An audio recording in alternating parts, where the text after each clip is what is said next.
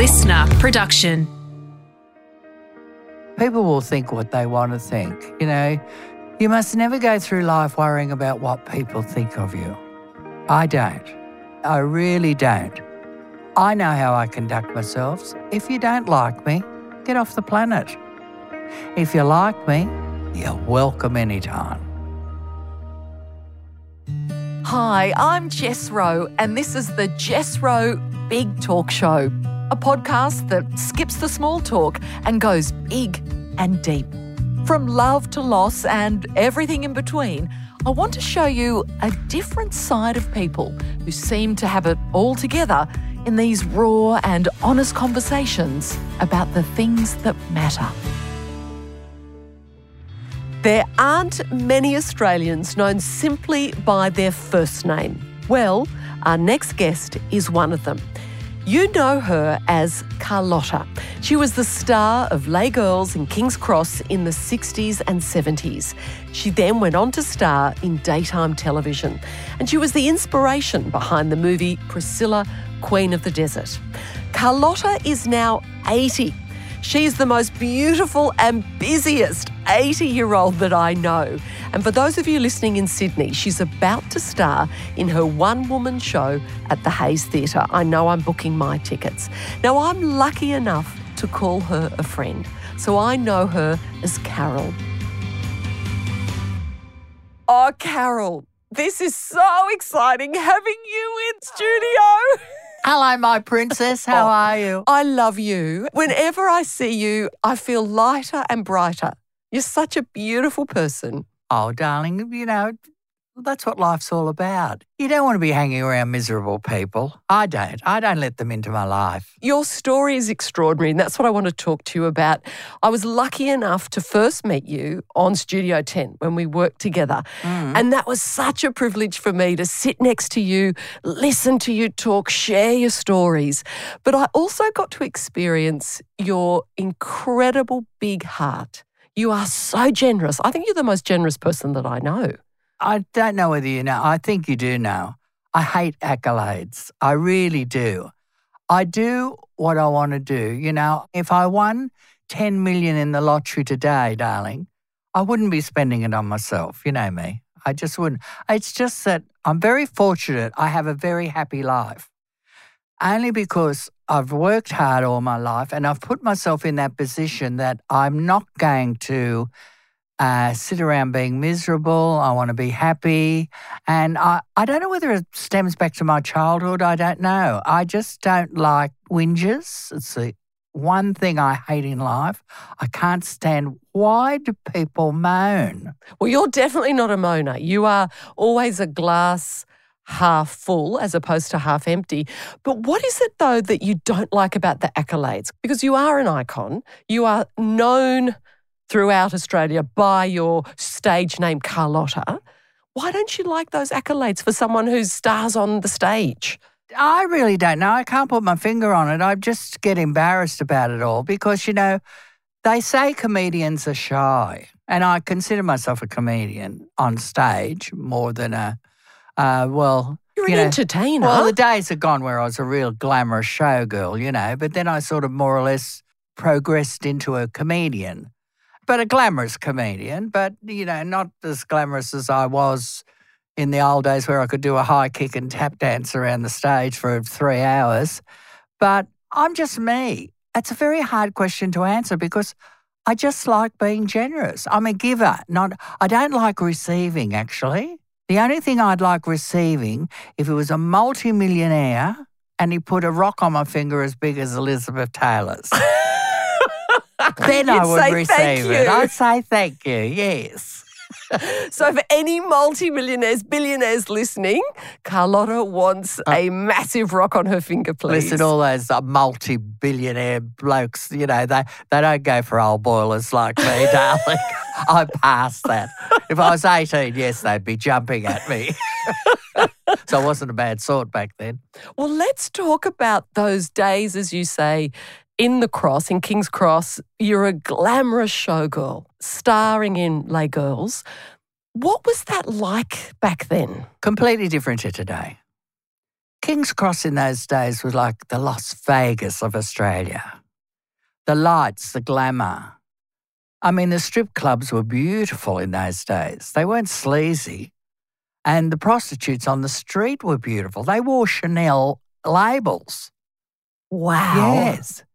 I used to admire how beautifully they were dressed, but it was a different era. We had tough police, very tough police. Well, you were arrested, weren't Well, you? Well, a lot of them were crooks, you know, a lot of them were crooks. But sometimes I think today, I'd like to have some of those police back because you know what? They made it very easy for you to walk down the street. Didn't have gangs wandering around at Christmas stealing your deliveries at the front door. I saw that on the news today. You're so- always across the, cu- the, the current affairs, Carol. you know me well. always. But you say in terms of you know walking down the street, but the reality was when you were walking down the well, street, a, you no, were no, no, arrested. no, no. Of course, I was arrested because they had just stupid laws. Because don't forget, Les Girls was very new to Australia. Uh, it was an idea brought back from France by a man called Lee Gordon, who was the first promoter in Australia, and he uh, used to bring out people like. Frank Sinatra. Yeah, Frank Sinatra, Judy Garland, Betty Hutton, all those stars, which a lot of the younger ones wouldn't even know today. And he'd come back with this idea of uh, he saw a club in France which was called the Carousel, and it was uh, all men dressed up as women. And he went, "I'm going to start one here." And he said to me, "He said you'd look good in a frock." I think I was just turning seventeen. Uh, he said, "Oh, you're too pretty." And were you dressed in a frock then, Carol? No, I wasn't. No. Mind you, I thought I looked like Jerry Lewis. no. What are you talking about? You're beautiful now. I look at pictures of you when you were a showgirl, and you are breathtaking.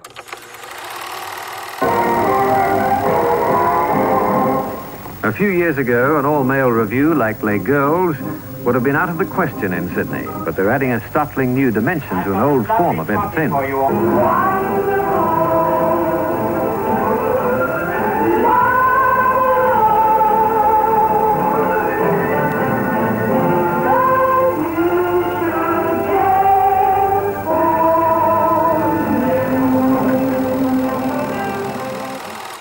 It was a different era. You've got to remember, like today, you know, they've got these new words, trans and all that. In my day, it was a drag queen, gay, or straight.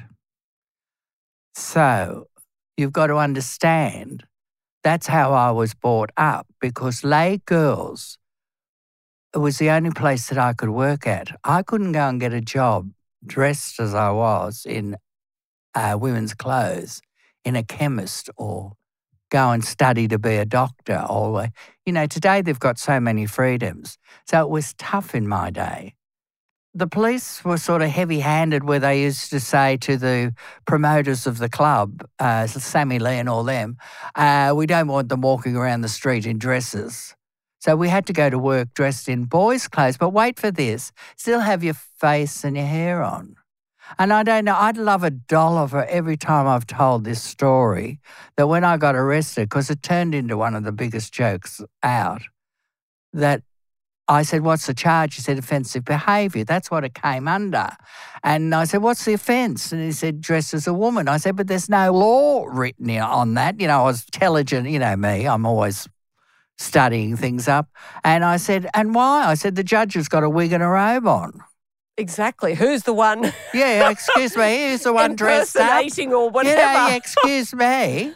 Which he did laugh, the judge. because you have incredible stories too from that time. You had, as you say, King's Cross. It was the glamorous place to be.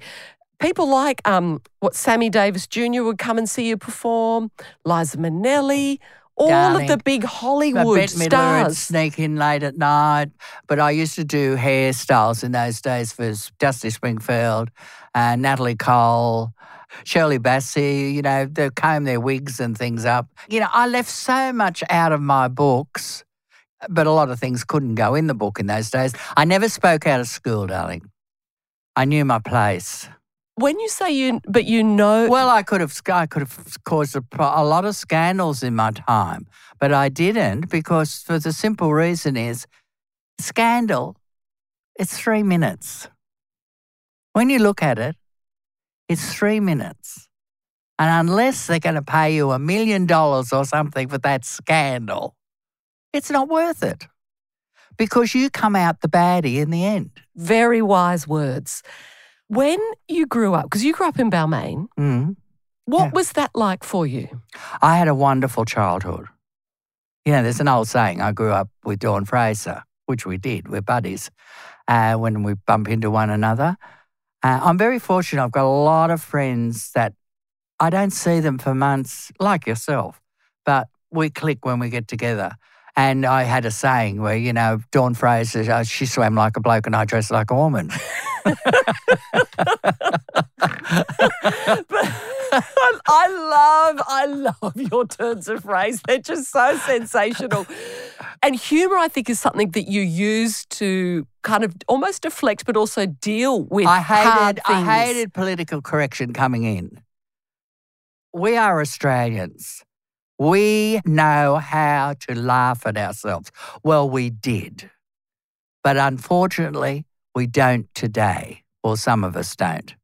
And unfortunately, I think political correctness has just ruined that whole ockerism that I loved. And it's such a shame, but I still will do it. And I make an announcement before my shows. If you're politically correct, you better POQ now because you're not going to like this. but if you stay, you're going to have a bloody good laugh, which we all need. We do need a laugh. But what I find sort of tricky for me to get my head around as a younger person is a lot of what you say with people being politically correct. To me, it's about being kind. Obviously, you don't want the extremes, but about No. but but actually speaking up But for you can, people. you can do it without being offensive. You know, it's a way you deliver it. I mean, the first thing I do when I go on stage, the first thing I do is just rip the crap out of myself. I send myself up something stupid. which I think is magnificent. And it, do you think though that stems Before from I pick on anyone in Yes. the audience, I ridicule myself to no end. And is that also because you don't want anyone else to do it? It's sort of because from early on, you've had to stand on your own two feet and speak up for yourself You've all hit the it. time. You've hit it right on the nail. It was tough. I had to take the criticism, you know, growing up. I was called every name under the sun. How did you manage that, but become the beautiful 80 year old woman that well, you I, are today? Well, I got learned. I got taught a very good lesson in life, which is true, and I've seen it. I don't know how the Kardashians will ever handle it later on in life, but I was always told, "You're going to be well known. You, you know, you've got talent, and you've, you're quite good looking." Never believe in your own publicity because there's always someone better around the corner. And I've always lived by that motto. And it's true. yes, it is. I've never been a conceited person and I've never been a jealous person. Jealousy is a word that's not in my vocabulary. It's not at all. I don't believe in jealousy. What about love? Love, I had it once. That was enough. Because you were married, weren't you? Yes. I got the house, he got the gate. See, again, you make me laugh when you say that, but I know that must have It's been not that, hard. that wasn't the way we both shared it, but I say that. But uh, look, I think once if you have a great love, like look at your marriage. It's Petey. He's just beautiful, and I've got friends, you know, that've been married a long time. The thing with a good couple is it's trust. It's T R U T. Is it an E S or S? Um, T R U S It's T. T. It's T. See, we're both blondes. oh, sorry, blondes out there. Uh, but it's true. You know, it's, if you don't have trust, you've got nothing. But I thought you had trust in that marriage, though, Carol. I did, but I left him so he could have children. But that must have been very- hard for you, Well, heartbreaking I, for you. I think the guy fell in love with a fantasy. You being the fantasy. Yes. I think, you know, the thing is, we were like, you could say nearly brother and sisters in the end. You know, we had a lot of trust, we had fun, friendship. Um, if I, uh, don't forget, I became quite famous at Les Girls, and I didn't want him. I said to when I left him, I said, if you have children, they must never know about us. Oh, why? And they never did. And now they're grown up. I believe one's even married now. Why did you say that? Because why wouldn't you want them to know you and how amazing? At that time, darling, we didn't have the freedoms that we've got today. That's why we didn't have these freedoms, or well, that's what all I can say is we didn't have the freedoms today. He would have got, they would have got persecuted. They would have got um, sent up at school, bullied. No, no, no, no, no, no, no, no, no. I'm not that sort of person, and I just, and I wasn't making myself. Don't get me wrong. I'm being a martyr. It's the right thing to do.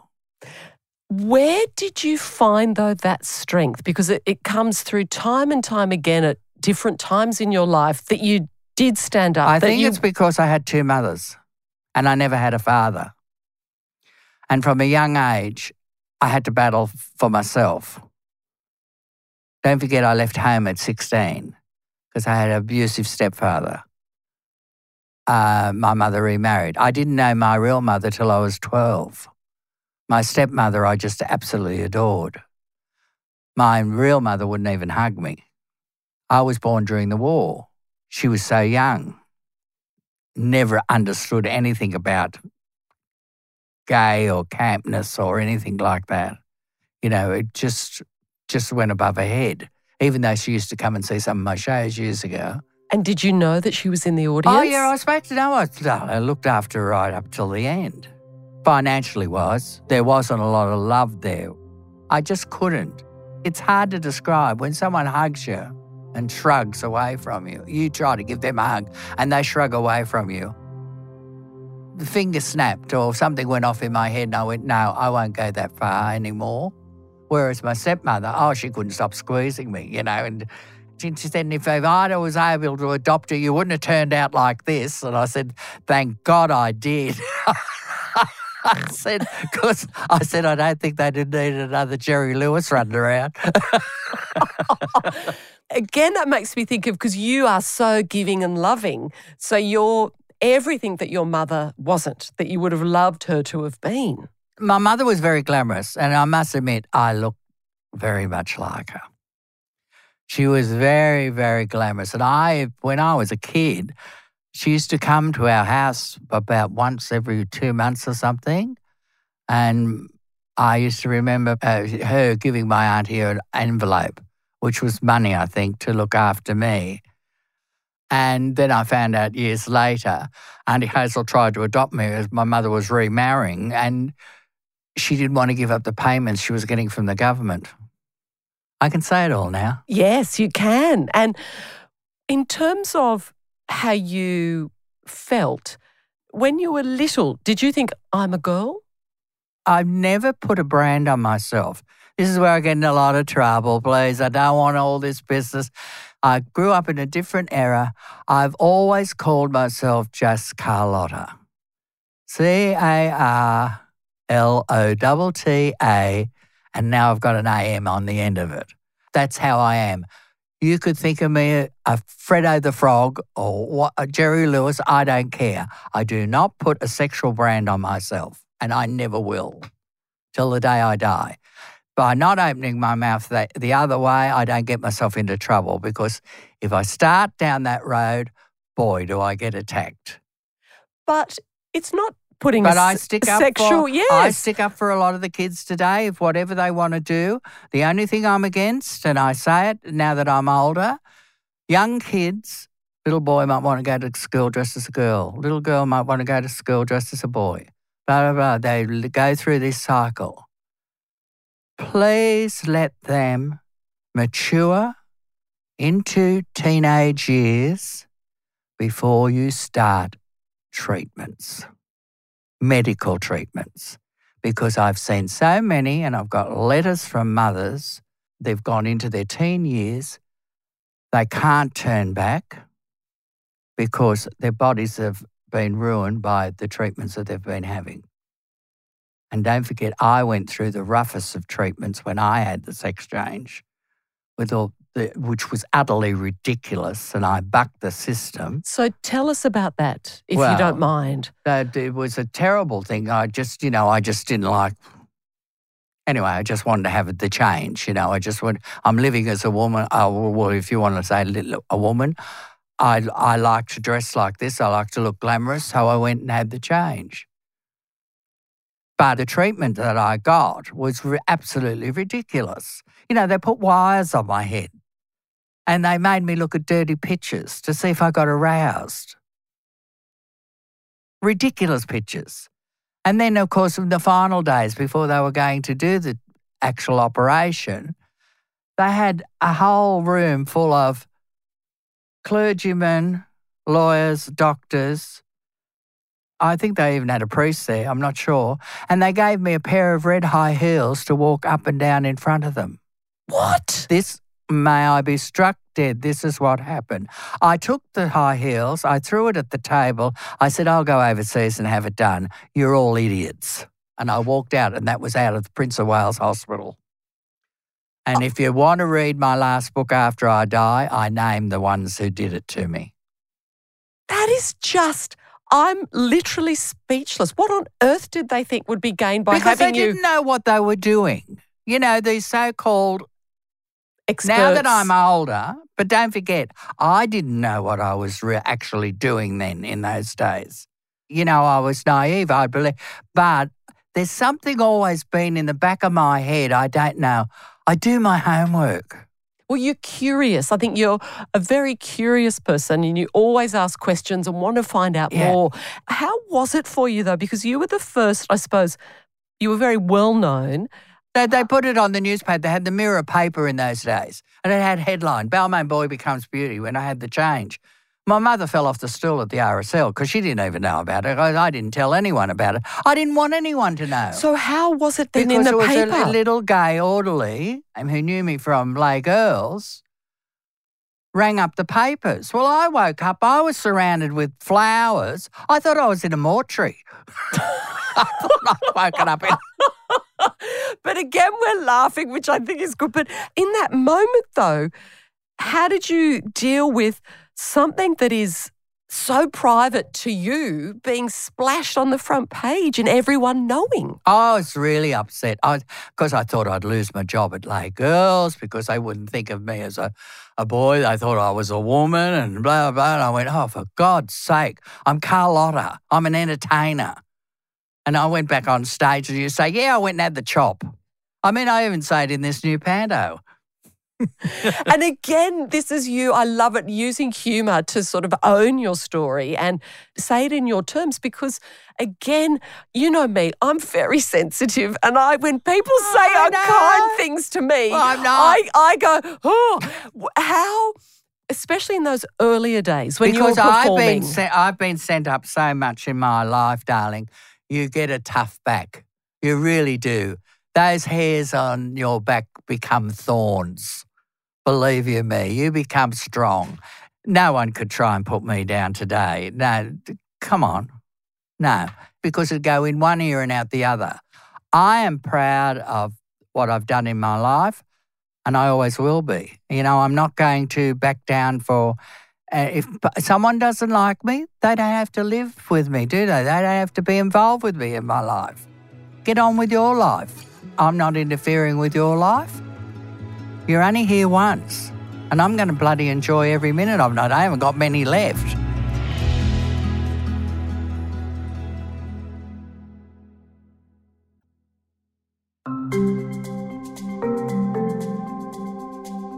Okay, listeners, I'm just wanting to share a bit of a secret with you. We have a special guest who is just about to surprise Carlotta. Now, it's Courtney Act because, as you might know, Carlotta has been an incredible inspiration for Courtney. And Courtney wrote in her recent memoir about why Carlotta is such an amazing force in their life. So, any moment now, Courtney is going to be appearing on screen in front of Carlotta. You are such a big hearted person and you're a bit of a mother hen. And so we've brought someone very Oh, special. My who- daughter. My daughter. Hello, gorgeous. Hello. How are you? I'm good. What are you two gasbagging about? You know what we are talking about? We are talking about Carol's enormous heart because she is so generous.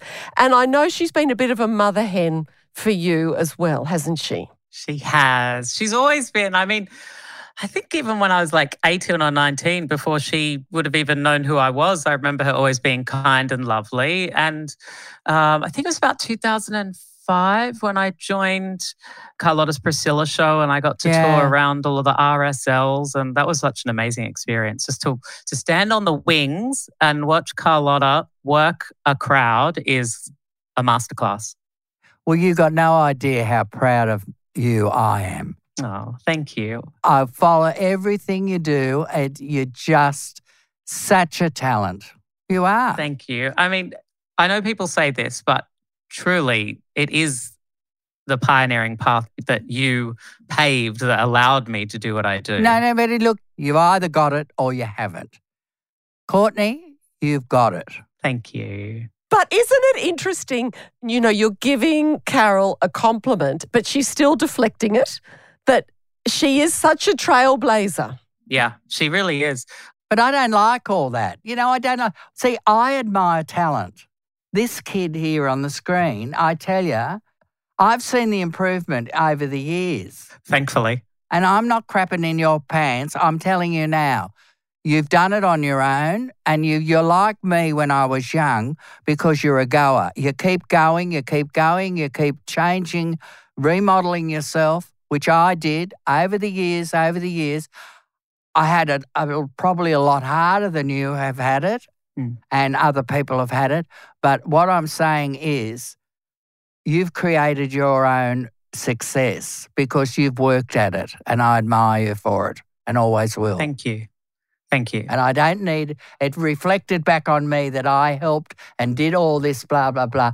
They do it themselves. But you did, Blanche. What I suppose I'd really like to pick up on is Carol had said to you that seeing you now, if she was doing it again, she'd be doing what you're doing as Shane and Courtney.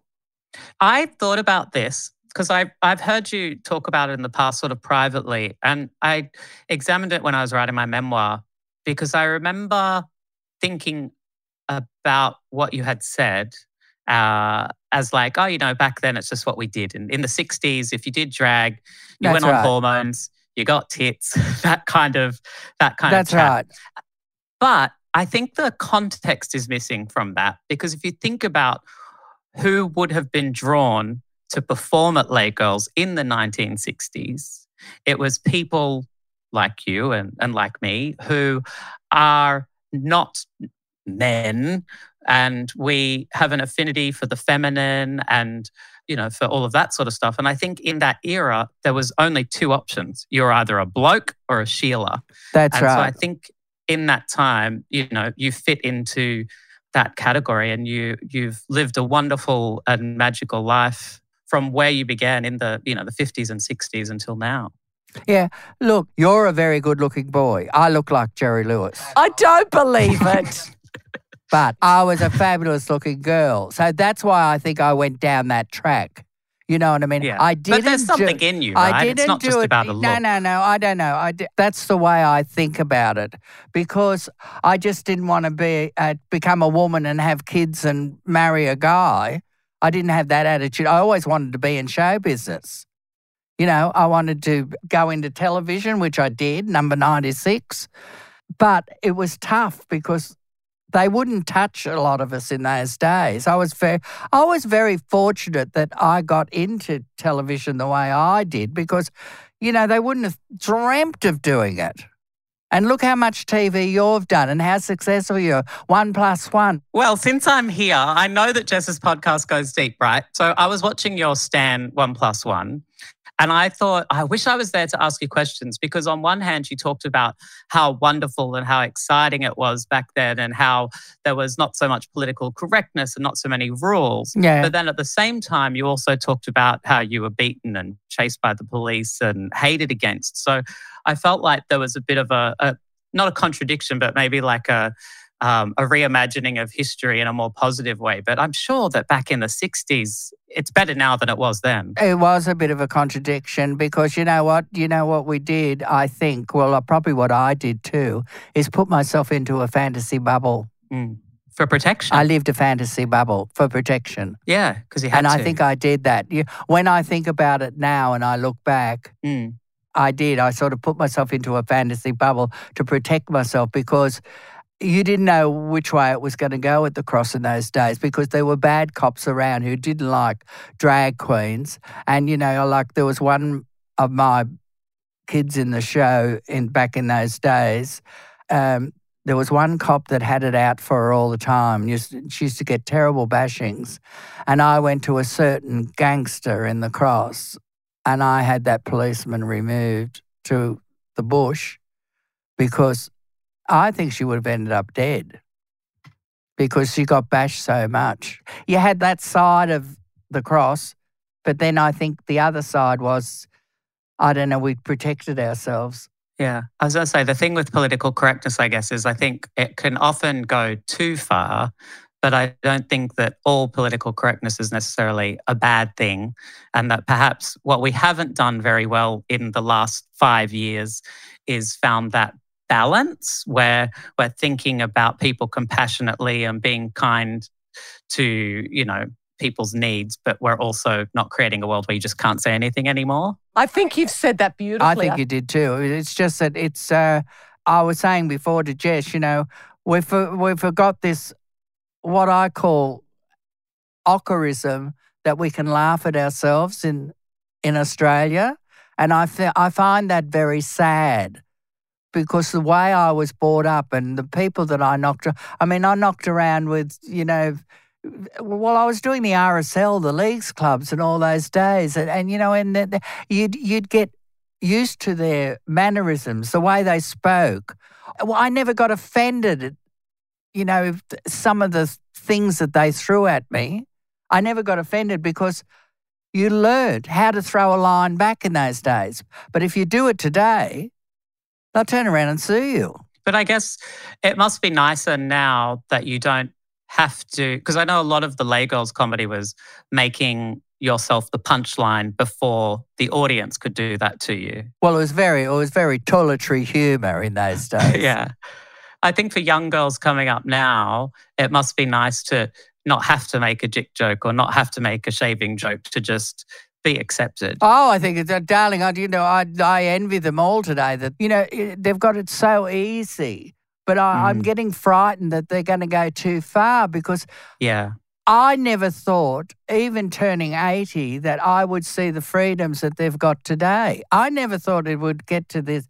This, I, I think it's unbelievable. I think very much that you've blazed the trail for people. Don't you agree? Don't go back to that again. Oh, I absolutely do. And I know that you don't like hearing it, but when you when I've looked back at it and just from a personal experience, even simple things like seeing you on GMA with Bert Newton or on Beauty and the Beast, Welcome back to Beauty and the Beast. Now it's time for one of the women to have her say. It's time for Carlotta. Now we're either going to talk about bourbon and beefsteak, drinking with cricketers, um, and um, well, I don't know. Don't anything I else? have a fabulous life? God, you must have a boring life. Thank you, Nolan, and please welcome officially Carlotta. Carlotta,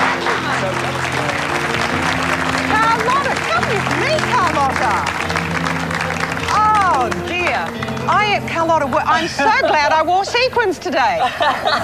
We look Please. like sisters. Ah. Oh, Or brother and sister.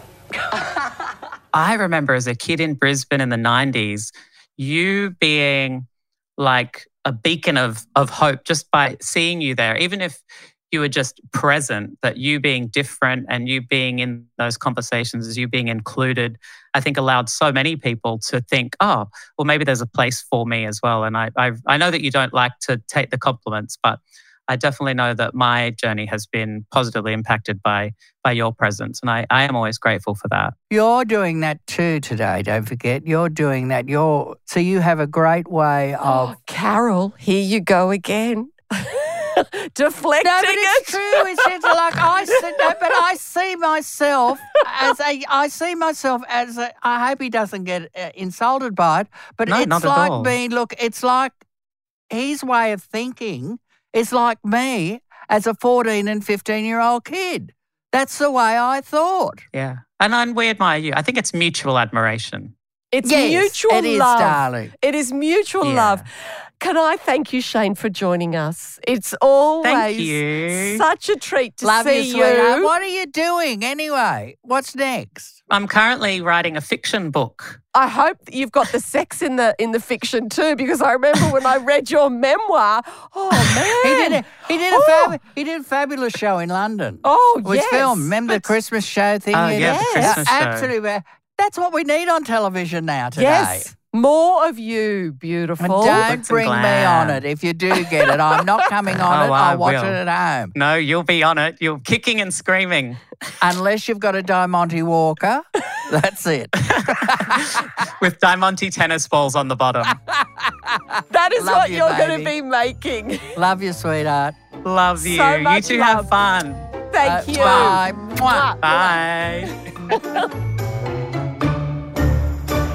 You're an icon. I know you're not comfortable with that word, but I'm going to say you are an icon. And you're the inspiration behind one of our most famous films, Priscilla, Queen of the Desert.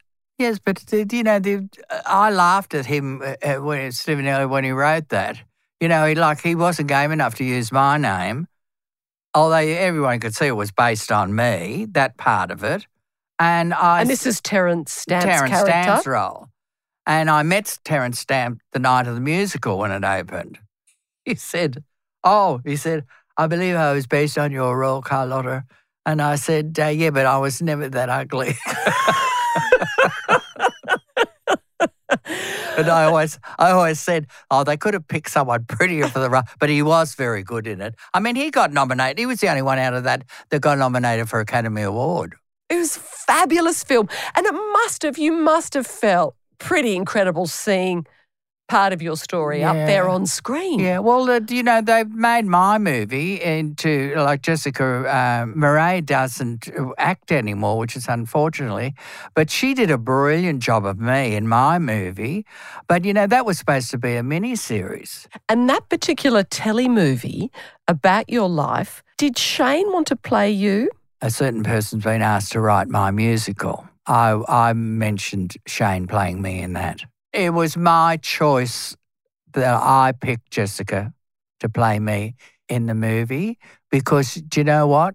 If you see old photos of her, me, and I'm not being conceited, but it's true, everyone agreed, she looked a bit like me, like, you know, it, she just suited, and she did it so well. And it wasn't that thing was around in those days that oh a trans although we did get it we it was starting to creep in then. Why didn't you get a trans to play it? Well there were no trans actors around. You know uh, maybe courtney could have done but i think courtney would have been too young for it at the time. Yes. Now, you're 80. What do you want people to remember you for when they think about you? good time. Just fun.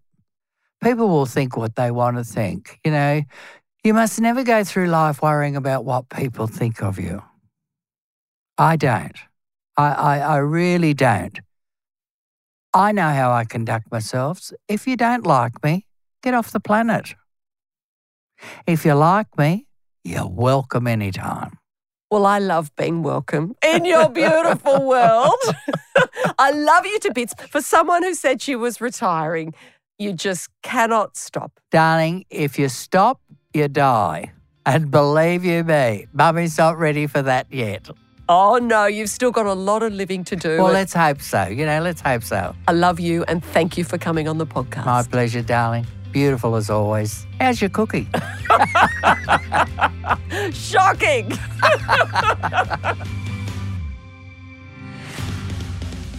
that was such a treat for me to have Carol here in the studio. You can hear her big heart, and she is just the most phenomenal woman, and I feel incredibly lucky to have her in my life. Now, you can, of course, see her shining on stage in her one woman show. If you live in Sydney, head to the Hayes Theatre. We have all of the details about the show in our show notes. So buy your ticket. I am going to be there. And for more big conversations like this, I'd love you to subscribe and follow the Jess Rowe Big Talk Show podcast. It means you'll never ever miss an episode. And if there's someone in your life who you think might enjoy this conversation, why not share it with them by tapping the three dots? And if you love this chat with Carlotta, I reckon you will love my chat with Courtney Act. Chaz asked me if I'd ever heard of the term gender fluid. And I hadn't. This was 2014. And he simply said it's the idea that it's okay for boys to be feminine and it's okay for girls to be masculine. And it was one of the most pivotal and profound understandings that I've had. Because up until that point, I thought that it was shameful for a boy to be feminine, despite having done drag for, at that point, probably 15 years or so. I still didn't think it was right, even though I loved it. That feeling inside w- was love, but the feeling outside was shame. I felt so validated and liberated by this label. And it was like the past 20 something years of, of gender confusion that I had experienced on and off all just made sense. And I, I was like, oh, I'm not a trans woman. I'm not a man, but I'm, I'm, I'm me. The Jess Rowe Big Talk Show is hosted by me, Jess Rowe, executive producer Nic McClure. She's a wonderful leopard lady. Audio imager Nat Marshall. Supervising producer Sam Kavanagh. Until next time, remember to live big. Life is just too crazy and glorious to waste time on the stuff that doesn't matter.